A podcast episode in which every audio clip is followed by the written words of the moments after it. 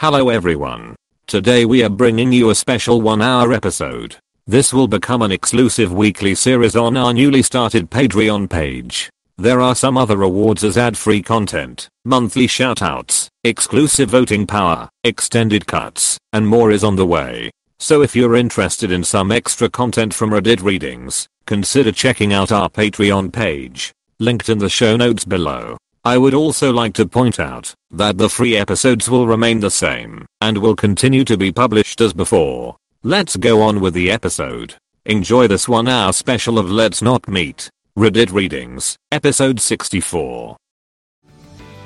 This episode is brought to you by Paramount Plus. An unlikely friendship begins in the Paramount Plus original movie Little Wing, starring Brooklyn Prince with Kelly Reilly and Brian Cox. Reeling from her parents' divorce, Caitlin steals a valuable bird to save her home, but instead forms a bond with the owner, leading to a new outlook on life. Little Wing, now streaming exclusively on Paramount Plus. Head to ParamountPlus.com to try it free. Rated PG 13.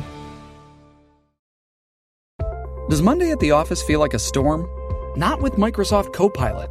That feeling when Copilot gets everyone up to speed instantly? It's sunny again. When Copilot simplifies complex data so your teams can act, that sun's shining on a beach. And when Copilot uncovers hidden insights, you're on that beach with your people and you find buried treasure. That's Microsoft Copilot. Learn more at Microsoft.com slash AI for all.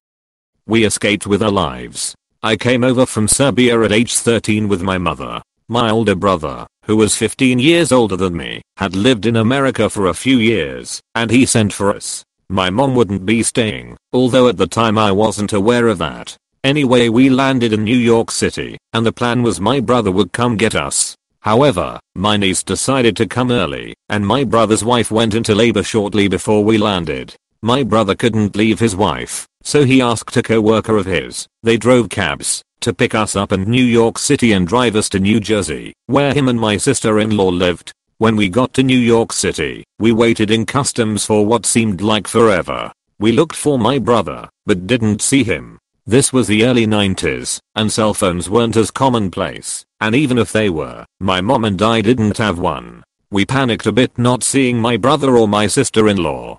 Suddenly we heard our names being called, and saw a tall man. He introduced himself in perfect Serbian, and explained he was a good friend of my brother's, and then told us about the baby. He said he'd be driving us the two hours from the airport to my brother's home. My mom relaxed, and they happily began to converse about the baby and my brother and America. I however just felt off. This guy gave me bad vibes, and regardless of my brother's friendship with him, I felt distrustful of him. We drove for a good hour and a half when he announced he was going to take us for breakfast. We hadn't eaten in over 15 hours, so we were starving by then. We pulled up to a house, and my mom and I were confused.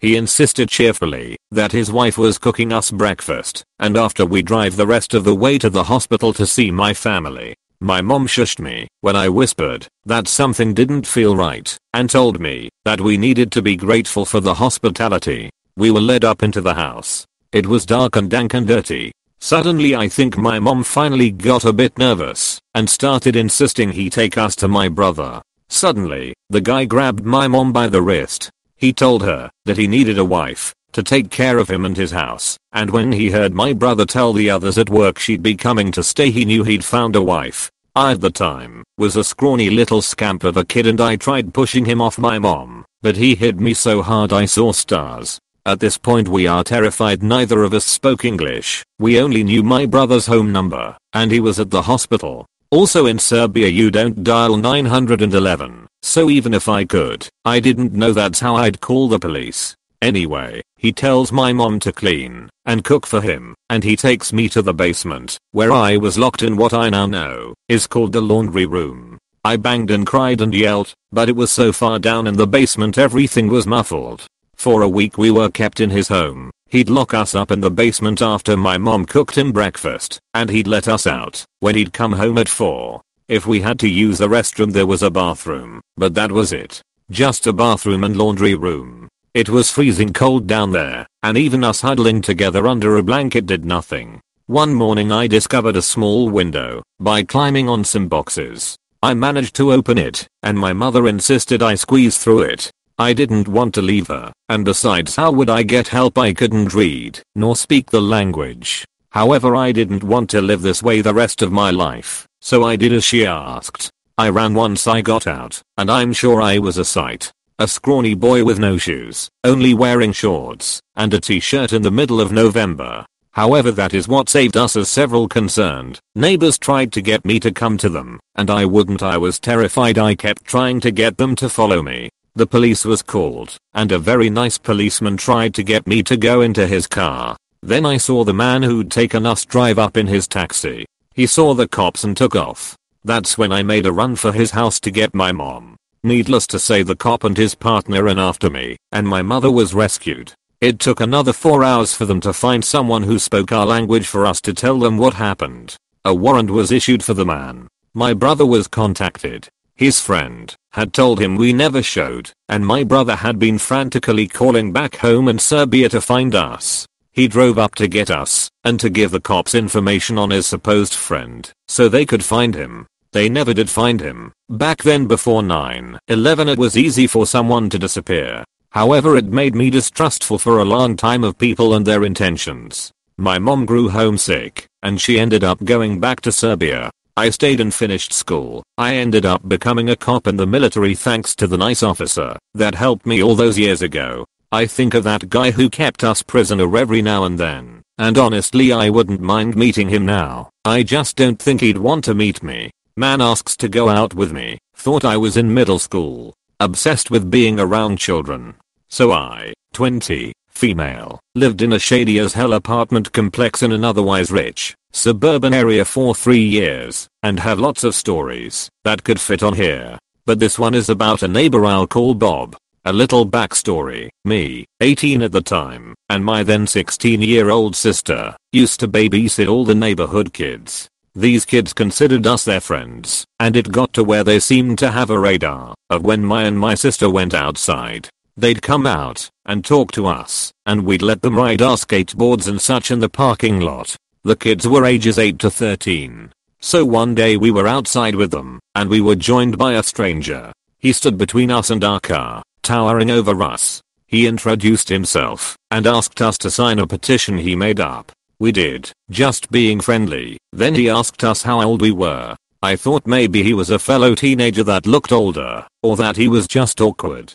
So I told him I was 18, and the very next question was if I wanted to go out with him. In front of my mom, and the other kid's mom. I awkwardly declined. But he continued talking about how he thought me and my sister were in middle school. Also, he was 28. Eventually he wandered away to ask someone else to sign his petition. A few days later, he knocked at our door after asking neighbor for the address. He had a bag of what he said was chicken and wanted us to go eat it with him at the park. We declined cause we both had schoolwork to do. He walked away and he was mumbling about how antisocial everyone was. Later we look out our window and see him playing baseball with two girls. He kept physically moving their arms to different positions, even though they shrugged away from him. Next day, one of the kids runs up to me. I'll call her Maddie. She's 8. She got a new pair of Heelys and wanted help with them. I was holding her hand and guiding her along when Bob appears and says he can help better. Maddie says no, but he insists. He pushed me aside and reaches for Maddie, holding her tightly around the upper chest area. Her grandma was there too, and flips out. He wanders away. The next day, Maddie is freaking out, saying Bob was just sitting on her porch when she left for school that morning. Her parents found out, and as they walked outside he let himself in, and they said he went to their kitchen to make orange chicken. We later found out another neighbor had a similar story, Another time, we were helping a family move. They have a 2 year old son. The garages are in a triangle shape to the road, almost a roundabout. There's a flat patch of grass behind them. Well, here comes Bob, to help us. He criticized the way we packed things, and didn't help until our neighbor politely asked him to leave. Well he left the garage, but instead of leaving he asked the 2 year old if he wanted to play. The kid said no, and it made him mad. He picked up the kid to play, and the kid slapped him. He asked the kid if he wanted to go behind the garages to play ball. The kid's mom doesn't notice, so I go with them and guide the kid to his mom. The climax of this story is when me and my sister went on a walk with our 17 year old friend and her other friend.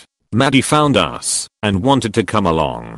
So we are starting to walk when Bob comes out. He sees our friend and asks how old she is and how much she weighs because she's so skinny. He asks where we are going. My friend tells him we are going for ice cream on a girl's trip. We didn't ask her to say that. He's like oh man and stomps away. We continue our walk, but halfway through we have a weird feeling. I look behind us, and Bob is running toward us. He yells at us for hiding from him, while also telling Maddie how pretty she is. An older neighbor sees this, and asks him what's going on. He tells the man we are being mean, and he needs to go write a song about us. He leaves, but we see him sitting at the park. Well he saw us, and again comes running. We stop, and he asks which one of us is over 18. Maddie's dad is here at this point and tells him we aren't interested in him. He explodes, telling the dad to fuck himself and that he's so rude calling me a bitch.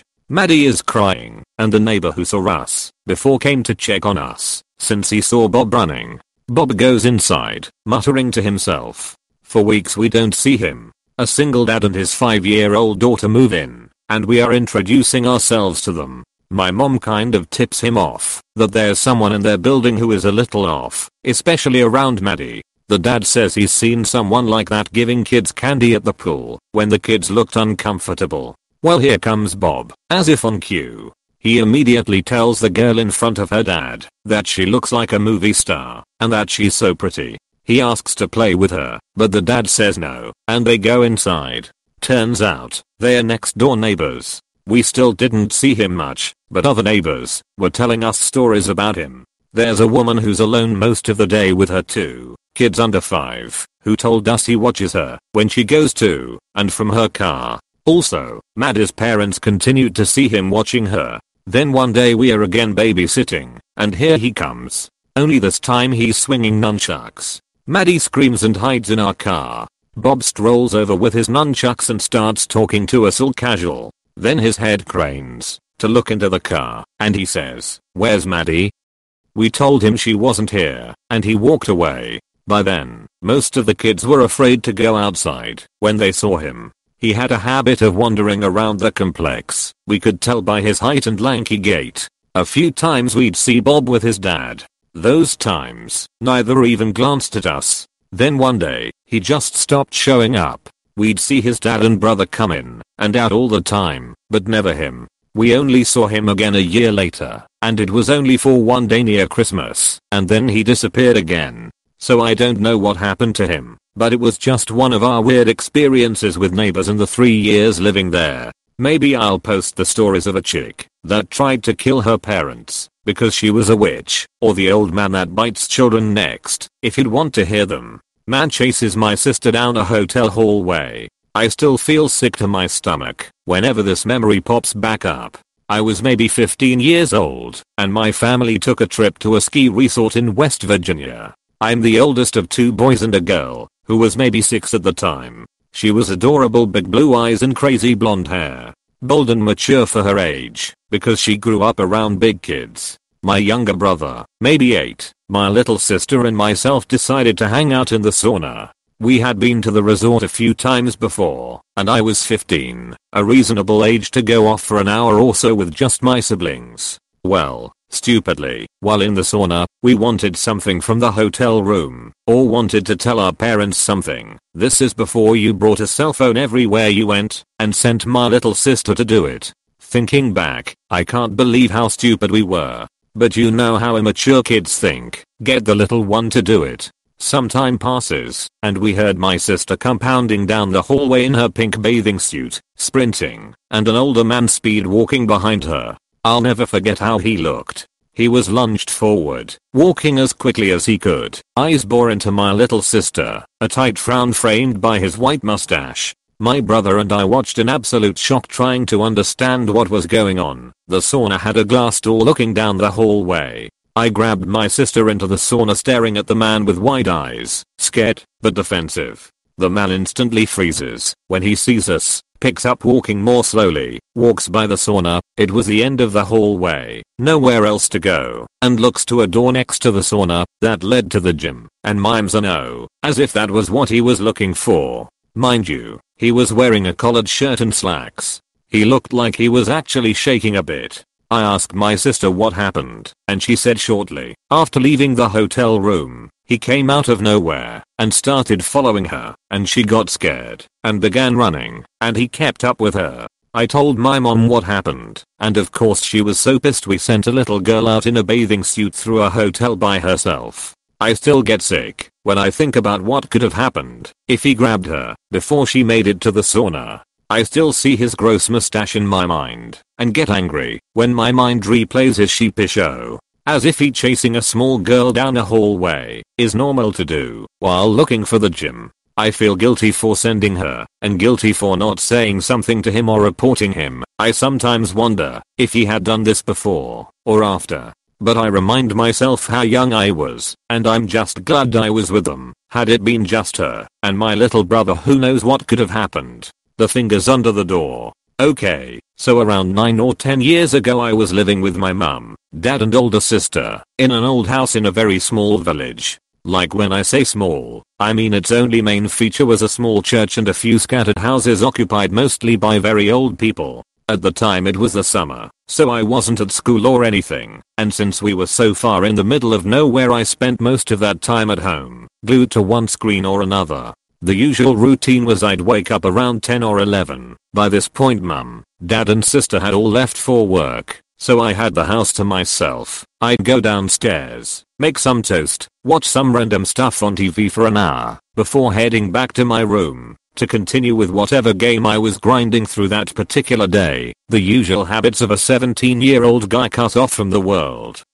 By many many fields, I should give a quick rundown of our house. It was an older cottage with two rooms upstairs, mine and my sister's, and everything else downstairs. As you walk up the stairs you got to a very small landing, and could go either left, to my room, or immediate right, my sister's room. Basically the way this was laid out was that I could sit in my room with the door open and my sister's room is directly opposite, I should also mention that the ceilings in both our bedrooms were slanted. We were basically in a large attic where the roof slanted down. Because of where the slant met the wall we had crawl space that ran the length of the house on either side of the rooms, both with a small door to access them. These were mostly used for storing normal attic stuff like Christmas decorations and old forgotten toys. The doors to these were thin little things, about 4 foot tall with a small handle on the outside. This is important, because turning these tiny doorknobs opened them, but only from the outside. If the door was pushed shut with you inside there was no way back out. I discovered this myself on more than one occasion. The door on my side ran along my room, and along one wall in my sister's room and hers ran along the other side along my room. This space was not very big, you had to crouch to stand in it, and most of the time you were in there you were crawling on hands and knees. This is all important I promise. Anyway, this one morning I'm awoken to a familiar noise, some sort of small creature rustling around in the crawl space on my sister's side. I could hear this, because my bed was against the wall that ran along it. Not an unusual noise. Living in the countryside we had mice almost constantly, and they pretty much had the run of the storage spaces, no matter how many traps were put down. I thought nothing of it, and got up, and went off to begin my morning ritual of toast and television. The first odd thing I noticed was while watching TV I could hear movement upstairs. My sister's room was directly above the living room, so I assumed she'd just not gone to work that day for whatever reason and continued munching. Around an hour or two later I went back upstairs and booted my PC. As I was waiting I turned around to my open door and faced my sister's closed one and realized it was late in the day and she had yet to leave her room. An odd thing, since she normally parked up on the sofa in the living room on her days off and didn't move until our parents returned. We are not the most active family. I started to think that maybe she was at work and I'd imagined the noise from upstairs. But as I mused this, I noticed the crack of light at the bottom of her door as a shadow passed by it. Okay, so there's definitely someone in there, so it must be her, right? I once again pushed it from my mind, and went back to my PC. More time passed, and the thought came back to me. Why would she be at home but not leave?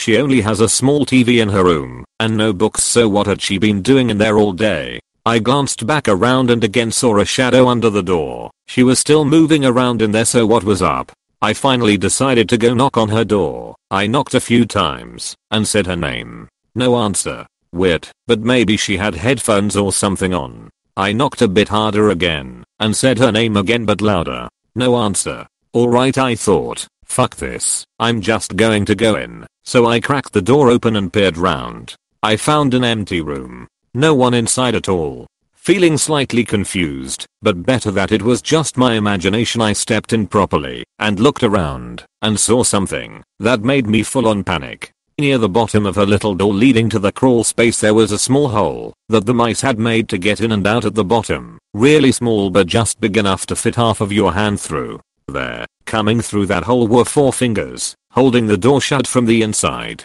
At first I thought no, it can't be fingers. Don't be stupid.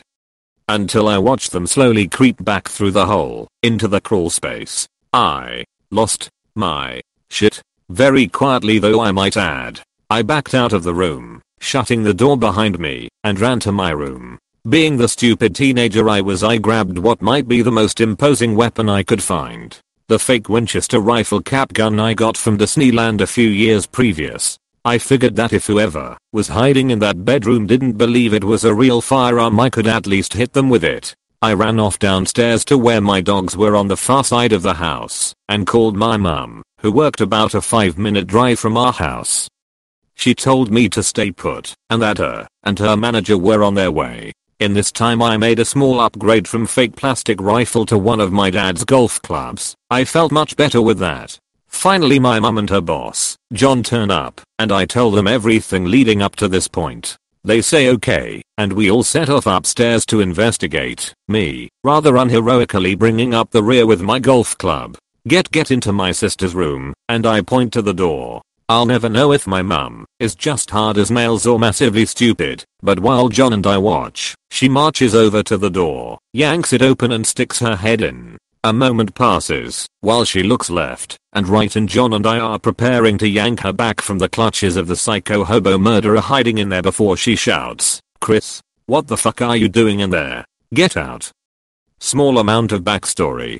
Chris was my sister's boyfriend, Unbeknownst to me, the night before my dad had asked Chris to leave as he had stayed with us for around 5 days at this point. He said yep. That's cool and as far as mum and dad knew, he'd headed home. What really happened was instead of leaving, him and my sister had planned to make it seem like he'd left then he could stay another night. He then would wake up before my mum shouted my sister up for work, like she did every morning, and would hide in the crawl space and sleep there until everyone had left for the day. The one small hitch in the plan that they did not think of was, you guessed it, me. They'd forgotten I was home and conveniently sat directly opposite the only exit for most of the day, so he was trapped. When I knocked he hid himself behind the door and held it shut to prevent being locked in. Anyway, my mum swiftly told him to get the fuck out and not come back. Sadly this was not the last time we sat the guy as it turned out he'd stolen quite a bit of money from my sister's room while he'd been hiding out and then, because my sister makes terrible decisions, got her pregnant and proceeded to smash windows trying to get at her and the baby around a year later. For a while we lived in the same city when I went to uni and he was spending time at the prison therefore stabbing someone in a completely different town.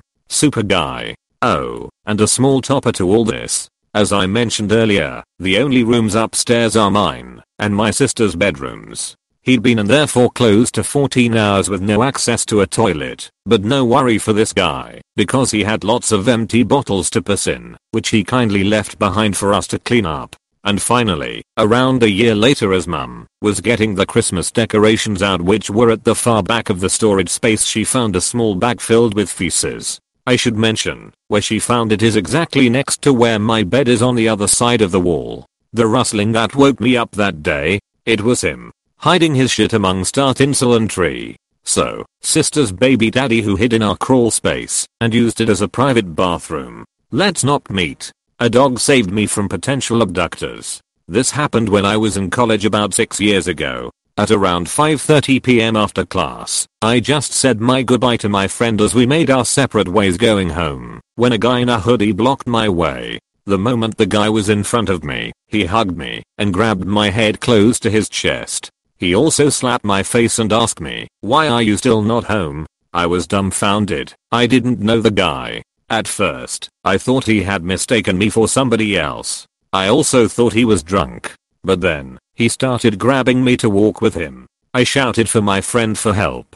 Fortunately, she was still near. She then grabbed my arm and started to play tug of war with the guy. There were a lot of people at that moment. The guy shouted, don't bother us, this is my wife. My friend also shouted, please help us, this is my classmate. Nobody dared to help. We were making a scene outside school on a rush hour and everybody was just watching. We felt so helpless. I remember seeing a few familiar faces from school, but they didn't move. I guess they were as shocked as I was. I was also paralyzed that time unable to detach myself from the guy. Another guy came and shouted, I'll shoot you. He tried to help the other guy in grabbing me from my friend. One schoolmate tried to help, but the other guy punched him. After which, the guy punched me hitting my face, head and nape. They also punched my friend who was brave enough to not let me go. We kept shouting for help this time. A nearby street vendor came to help and shouted she's a student, we should help.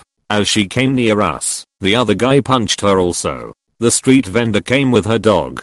After the guy punched her, her dog bit the guy. The dog also proceeded to bit the guy who was hugging me the entire time.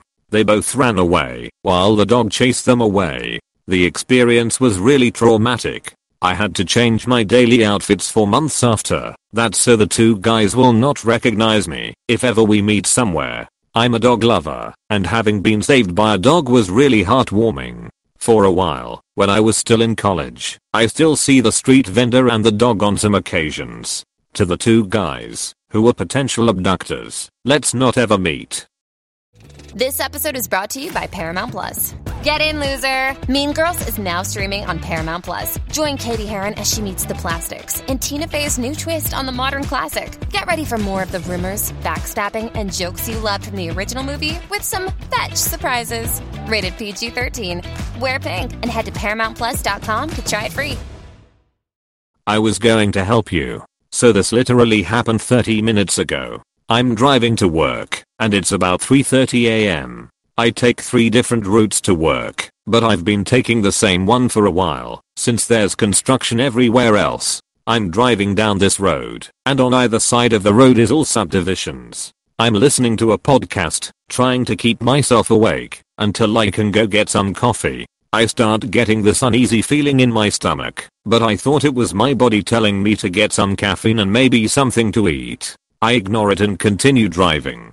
All of a sudden this guy starts running out in the middle of the road. I barely see him, since he is wearing dark clothes. I managed to slow down, and I noticed he looked pretty freaked out. Now I listen to a lot of creepy podcasts ranging from true crime to supernatural. I know the rules, to stay safe in situations. I wish I listened to them today.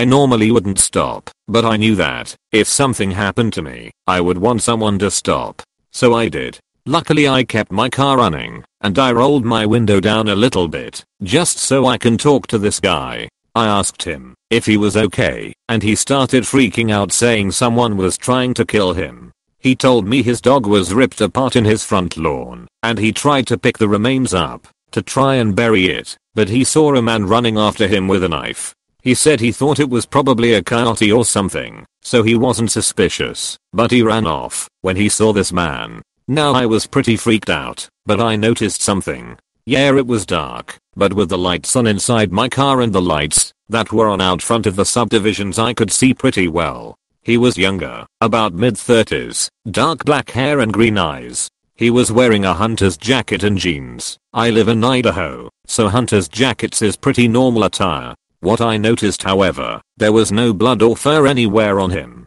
I asked him why there wasn't any blood on him, and his whole demeanor changed. It was like turning off the switch. My blood went cold. He stared at me for what felt like hours, but it was probably only a couple seconds. What came out of his mouth next was the final straw for me. His whole body relaxed, He stopped shaking, and he leaned closer towards my window, and smiled at me. It was a twisted type of smile, and his eyes went dark.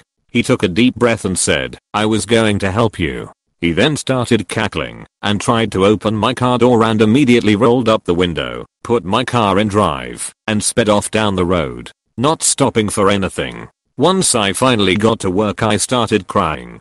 I still have 10 minutes before I have to go in, and honestly I'm terrified to get out of my car. To the guy that wanted to help me, let's not meet ever again. My friend turned out to be an internet predator. This is a long story so sit back. To give you some background, I'm from a city in the northeast of Scotland in the UK. What happened here didn't just affect me, but also two close friends who for the purposes of this story we will call Debbie and Joe. We all used to work for Virgin Megastore. I started there back in 2003, Debbie joined in 2006, and Joe joined us in 2007. The entire staff of the store for the best part were all close friends. We were all music and movie nerds so shared the same interests and sense of humor etc. Every year over the Christmas period we would take on temporary staff as extra help for the volume of customers we would get at that time of year. In 2007 one of our temps was Rory, this is his real name. Most of us hit it off with him brilliantly, young guy, seemed really passionate about music, especially Pink Floyd which was a big win with Joe,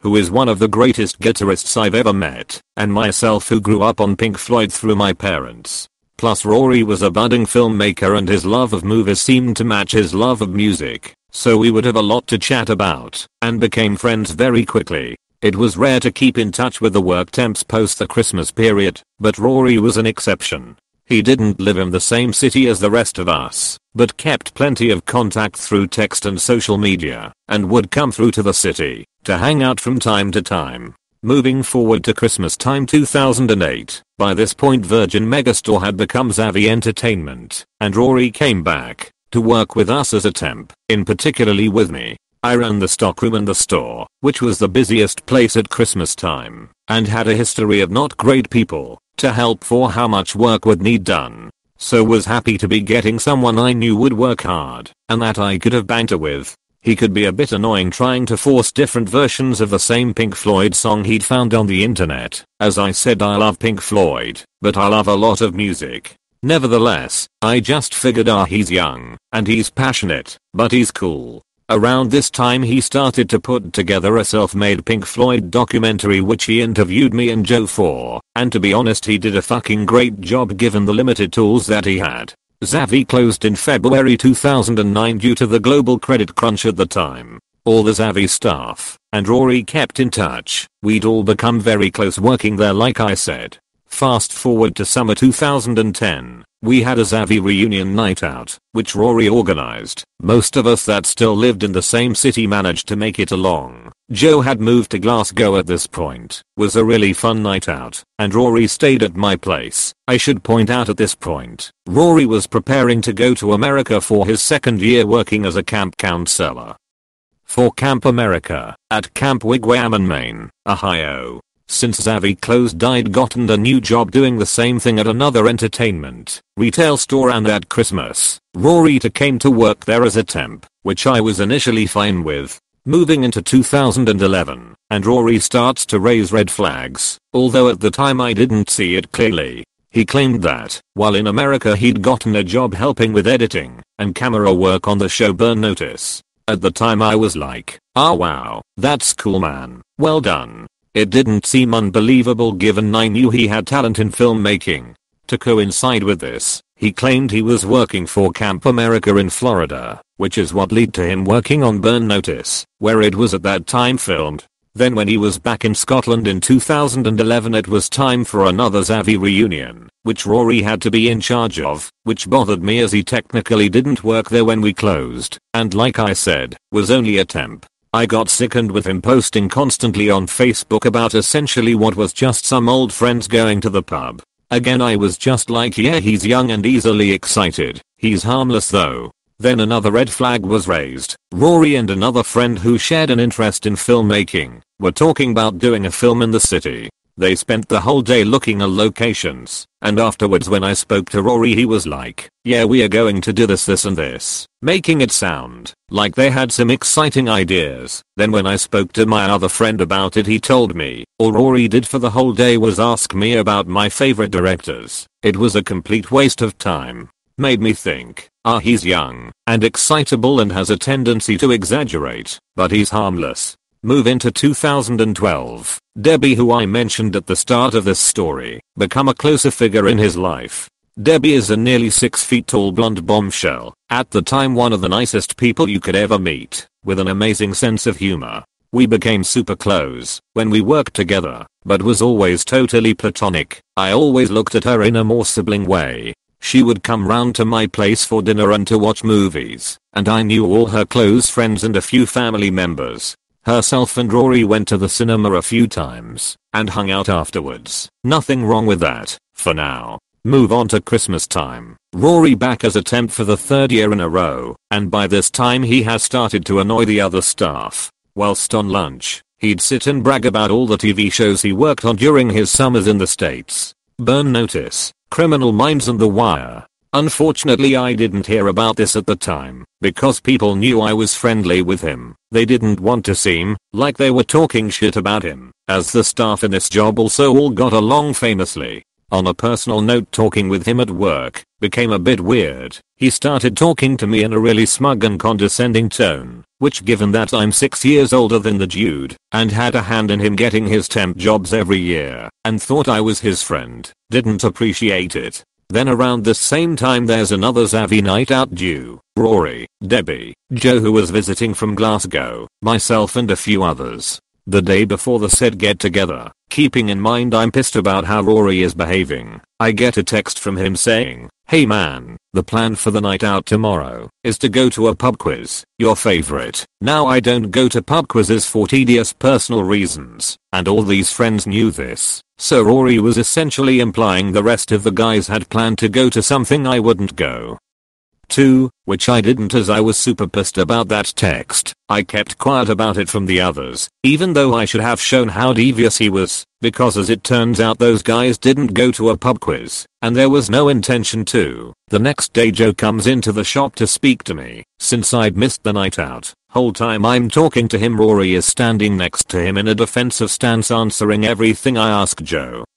Like he was his fucking spokesperson, which was infuriating, because I was at work, I couldn't lose my shit and Joe is happy-go-lucky he didn't even notice what Rory was doing. Rory was obsessed with Joe, because of his talents as a guitar player, to the points of it becoming unhealthy. It was around this time that Debbie started to sense I was having a problem with Rory, and it was true. Contact with him would trigger me to get anxious or angry, cause I knew there was something amiss, but Debbie and Joe were constantly just fooled by his false charm, and that's why I kept tolerating him, cause I loved those guys, and didn't want to be the cause of drama. In early 2013 Rory makes out his dad has life-threatening stroke, which he survives, but leaves him incredibly disabled. This subsequently turns out to be a lie, and a tool to get sympathy from Debbie and Joe. Moving forward to 2014, Joe moves back to town from Glasgow into Debbie's spare room, and this is where Rory really starts to phase me out from the group, despite having recently hung out with me and me having put him up at my place, which I had done several times over the years at this point. He takes Debbie, Joe and another ex-Zavvi friend to three different Prince.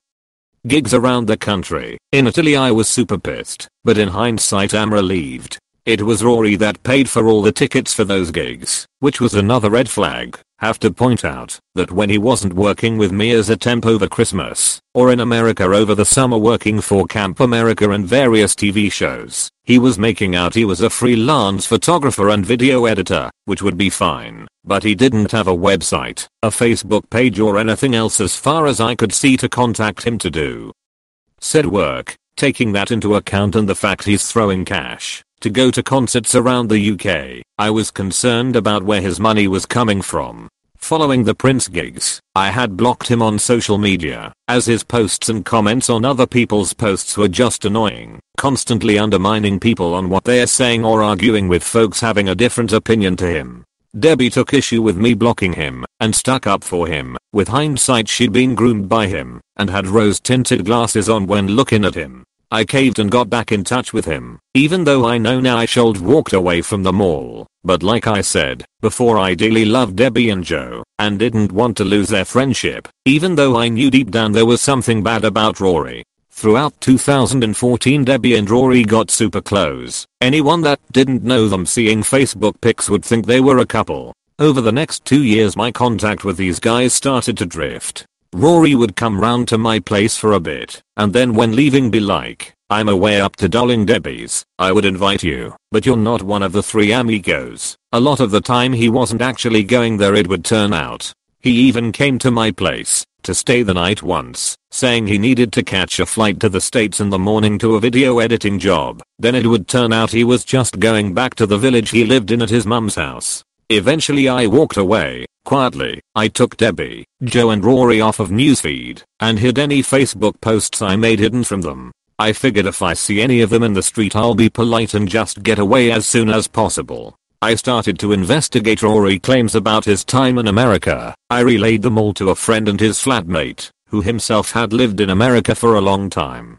They both told me, no man, there's no way he could be doing all that shit. Which is true. If you go to America, to work for Camp America, that's all you're allowed to do, and with a bit of research I found the camp Rory actually worked at, proving he never did Camp America work in Florida. During this time I had friends who would still follow him on Facebook, out of intrigue. They would ask me, where is his money coming from? Rory was going to stadium and arena concerts around the UK at least once a week. Some of these gigs cost as much as £200 a ticket, not to mention travel costs and accommodation. I knew something was up. I knew he wasn't involved in drugs. He would claim he made money from YouTube, but his channel barely had any subscriptions, and plus all his vids were of copyrighted material so there was no way he was making money that way. I did wonder if he was making money from editing. He was avoiding paying tax. That's the only thing I could think of.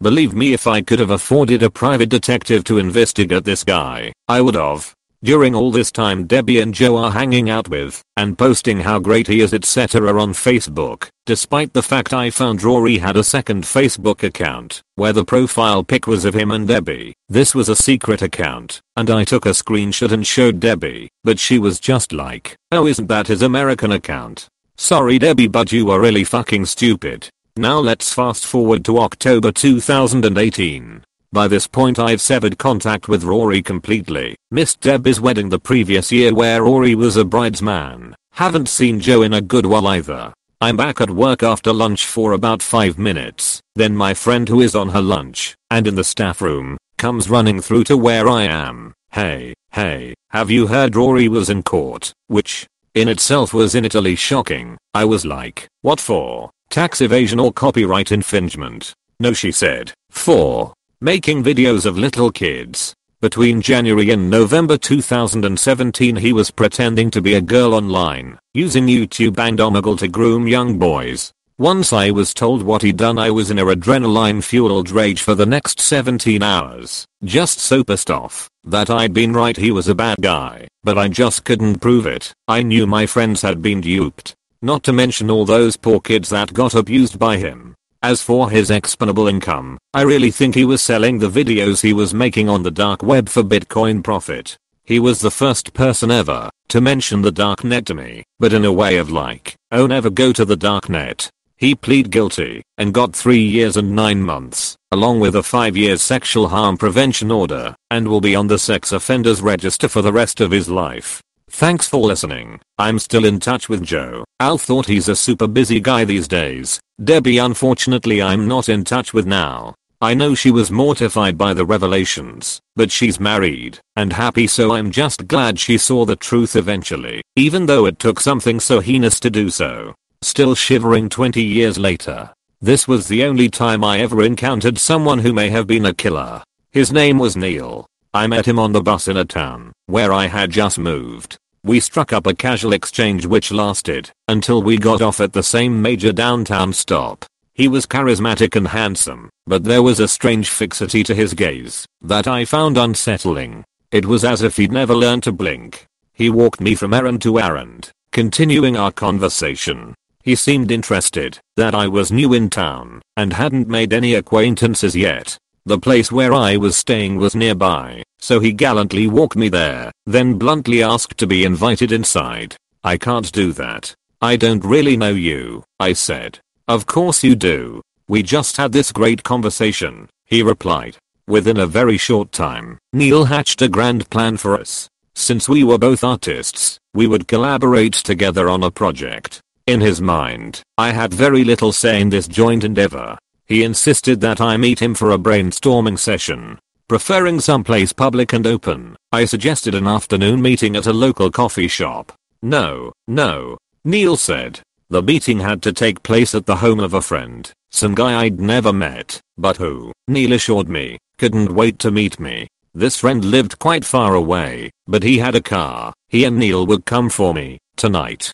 It had to be tonight, around 11.30 pm, which I thought very odd as we wouldn't reach our destination for at least 90 minutes after that, and I had to be at work the next morning at 8 am. Maybe it was the lateness of the hour, maybe it was the distance Neil insisted we travel, his reluctance to pinpoint the exact destination, or tell me his friend's name, even though I asked repeatedly. Maybe it was, because his plan explicitly involved picking me up but not bringing me back. I remember feeling a sudden, vicious chill of warning danger realization. As if I was looking at a diagram, I understood that Neil and his friend meant to do something bad to me. They planned to take me in a car to a place far away from anyone who could help me, and then they would hurt me. This explained why my newness and friendlessness pleased Neil so much. Who would ask where I'd gone? I did not think twice. I did not say why. I simply said no. But you have to, you have to. Neil kept repeating.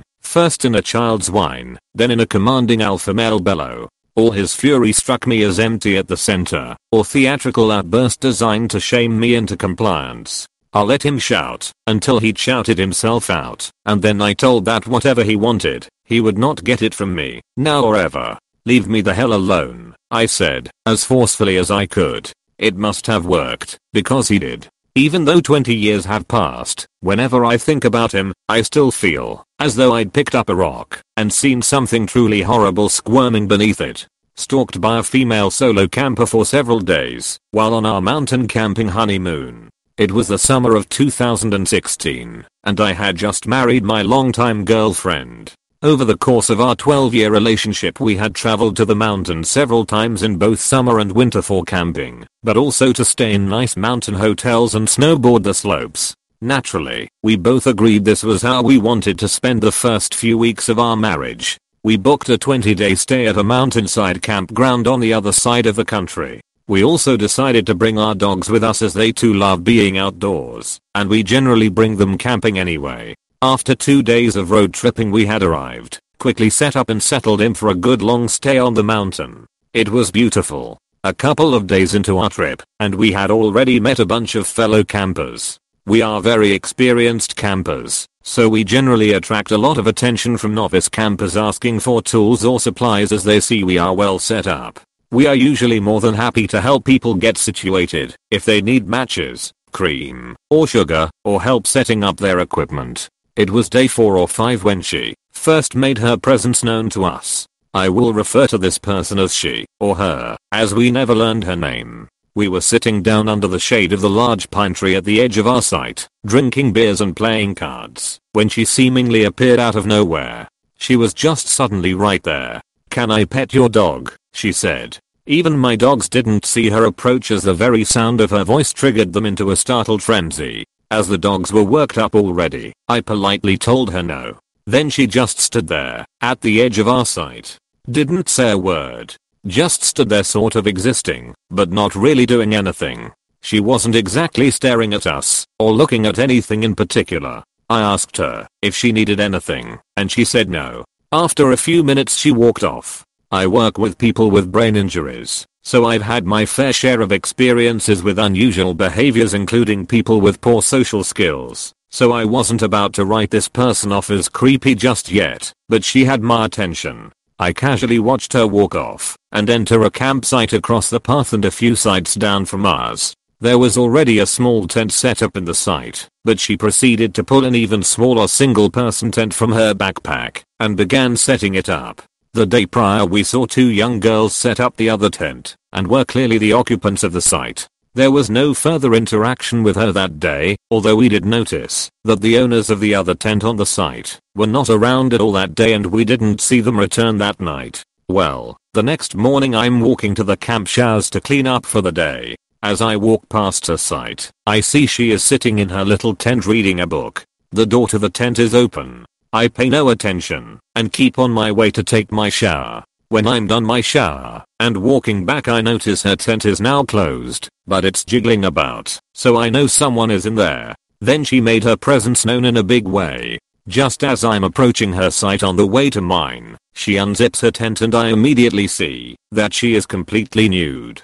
She then positions herself just inside the tent at the door and lets out this over the top full body stretch and held her arms way up the sky while pushing her chest forward like it was some kind of mating ritual designed just for me. While she does this, she lets out what I only describe as an exotic moan. It was pretty obvious she was putting on a show for me. I continue on my way to my site and tell my wife about the display I had just been witness to. We both laughed it off and moved on with our plans to day hike a good trail to a waterfall. The trailhead for this hike was accessible from the campgrounds, so we didn't have to drive to get there. We just walked the additional 2 kilometers to the trail. We walked at a good pace so, when we got to the trail we decided to stop for a few minutes and take some photos of the surrounding mountains before heading into the thicker bush. After sitting there for maybe 5 minutes, while my wife is taking pictures, she emerges from the trail that leads towards the campground.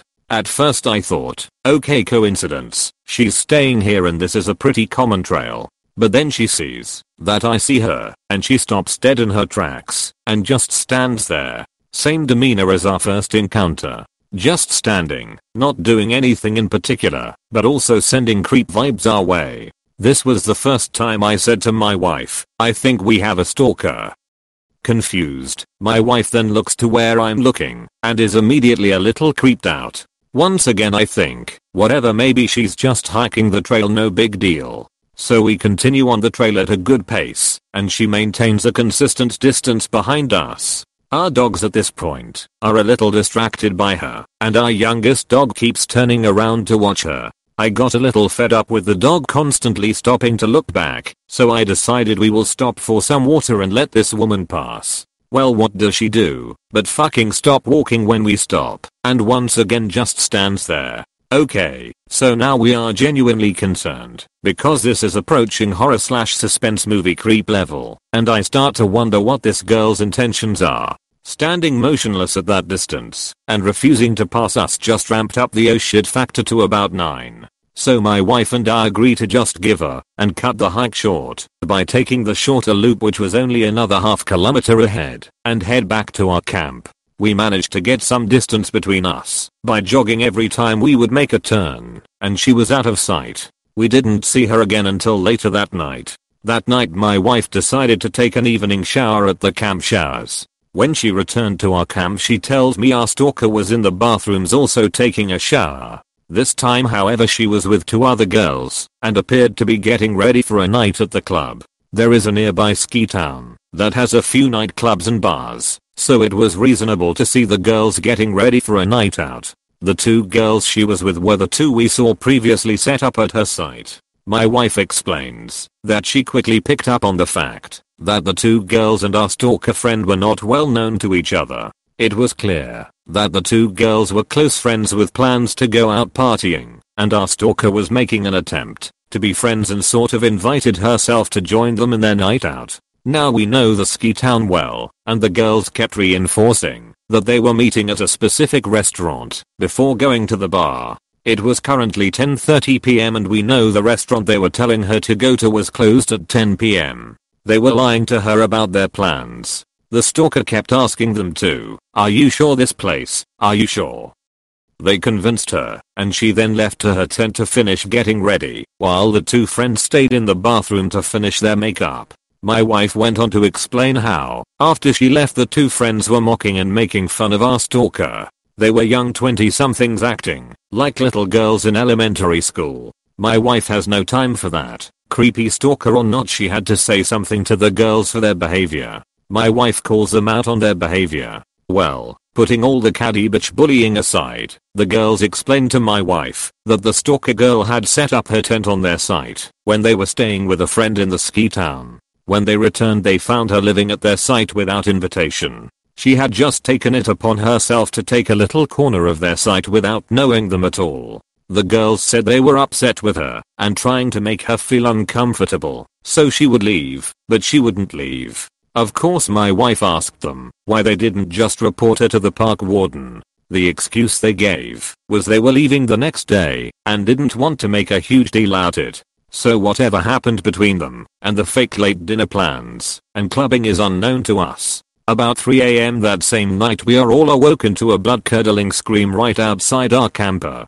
At first I was like holy shit that must be a wild animal.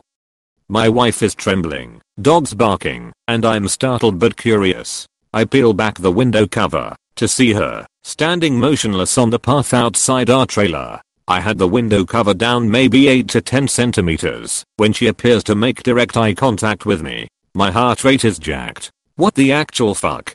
After gazing in my general direction for what seemed like an eternity, she calmly turns around and walks to her tent. I go make sure our trailer is locked. After a good hour and a stiff whiskey we manage to get back to sleep. So the next day is a Friday we have friends from a nearby major city coming up the mountains to spend the weekend with us. We haven't seen them in a while, so we are excited for a couple days together. Well they are not at our site for 15 minutes, and as they are setting up their tent, she mysteriously appears out of nowhere yet again. Like bam there she is, but now this time she is actually in our sight. I hadn't had a chance to tell our friends about her before she arrived, so they were a little more friendly than I was. She asks me once again if she can pet my dog, who during all of this is barking at her. I think I said something like she isn't being very friendly towards you right now, so I would prefer if you didn't.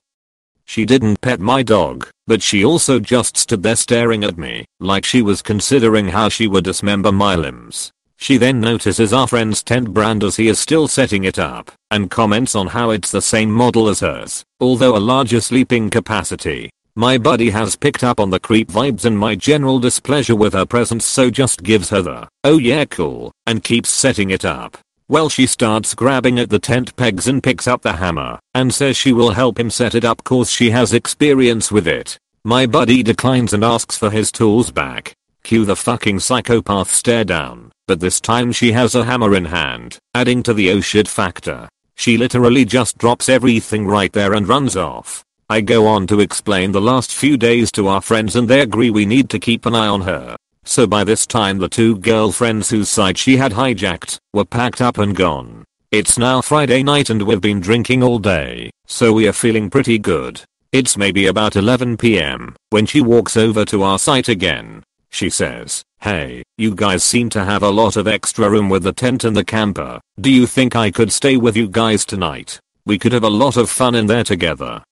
My buddy is feeling pretty good from all the day beers, so he's pretty forward when he replies, did you just propose a gangbang to us? Now this whole time I'm just sitting in my camp chair with my whiskey taking this all in. She wasn't really taking notice to me at all so far. Then, she smiles, turns her head and looks directly down at me and says, I like your friend. She then turns around and walks away into the darkness of the night towards the forest. What the fuck? We are all now terrified she is going to return. I decided right then and there, if we see her again in a creepy fashion I'm calling the park warden. This is getting silly. Well the night is winding down, so we all decide to walk together to the bathrooms to clean up for bed. My wife pulls on my hoodie and says, babe, look. I look over to see that the site she was set upon is completely destroyed. Shit everywhere. Just stuff, garbage, clothing, food, everywhere. I thought okay this is weird, could this have been a bear? No we would have heard it. I then notice that the tent is gone. She is gone and left the site a complete mess. As luck would have it the park patrol was completing their fire rounds and were at the messed up site when we were returning from the bathrooms. We told them there was a girl staying on her who was acting erratic, and we suspected she was squatting on the site. Based on our conversation with the two girls from earlier in the week, we didn't see her again for the rest of our trip until the last full day. There is a great little lookout point not far from our site, which has amazing views of the river and valley below, and it was a perfect evening to see the sunset behind the mountains. It was a lovely final send off to an otherwise beautiful honeymoon. Just when we thought we were done with her she emerged once again from seemingly nowhere. We were sitting on a couple chairs that are bolted in place at the viewpoint, taking pictures of the valley below. As my wife is looking through the camera viewfinder she picks up on the woman in the distance. She is standing the inwards a little ways down mountain towards the valley, watching us. As her final act, she walked up the mountainside and sat right beside us on a boulder that was beside the chairs. She says nothing, just sits there. My wife has the brilliant idea of asking me to take one last picture of the scenery, and she gives me a little wink.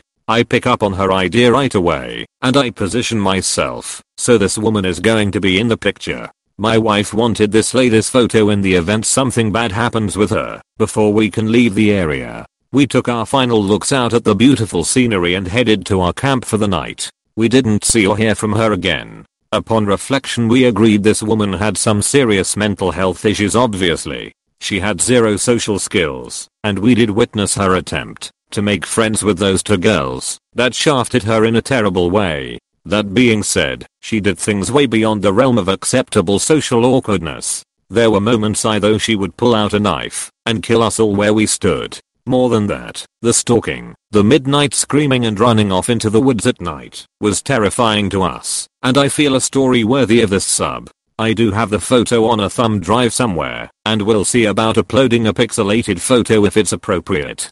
To anyone else the picture just looks like a person is sitting in the shot. But to us, it's a reminder of our wild adventure and start of our amazing marriage.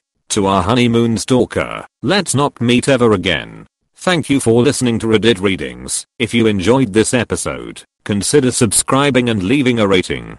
With Lucky Land slots, you can get lucky just about anywhere. Dearly beloved, we are gathered here today to. Has anyone seen the bride and groom? Sorry, sorry, we're here. We were getting lucky in the limo and we lost track of time. No, Lucky Land Casino, with cash prizes that add up quicker than a guest registry. In that case, I pronounce you lucky. Play for free at LuckyLandSlots.com. Daily bonuses are waiting. No purchase necessary. Void where prohibited by law. 18 plus. Terms and conditions apply. See website for details. True terrors of horror, bizarre happenings, unexplainable events. On our podcast, Disturbed, terror takes center stage. Each episode is a journey into the darkest corners of human existence, delving into bone chilling tales of kidnappings, serial killers, maniacs, and the very essence of your worst nightmares coming to life on this weekly true horror show. Disturbed is not for the faint of heart. It's an exploration of real, unadulterated horror sourced from everyday people. Each episode is a descent into the macabre, where we narrate stories that will leave you on the edge of your seat and crawling in your skin. We navigate the disturbing narratives that lurk in the shadows, offering a raw and unfiltered listen into the most terrifying aspects of the human experience. Enter at your own risk and let the unsettling tales unfold in the haunting realm of Disturbed. And remember, listeners, stay safe out there.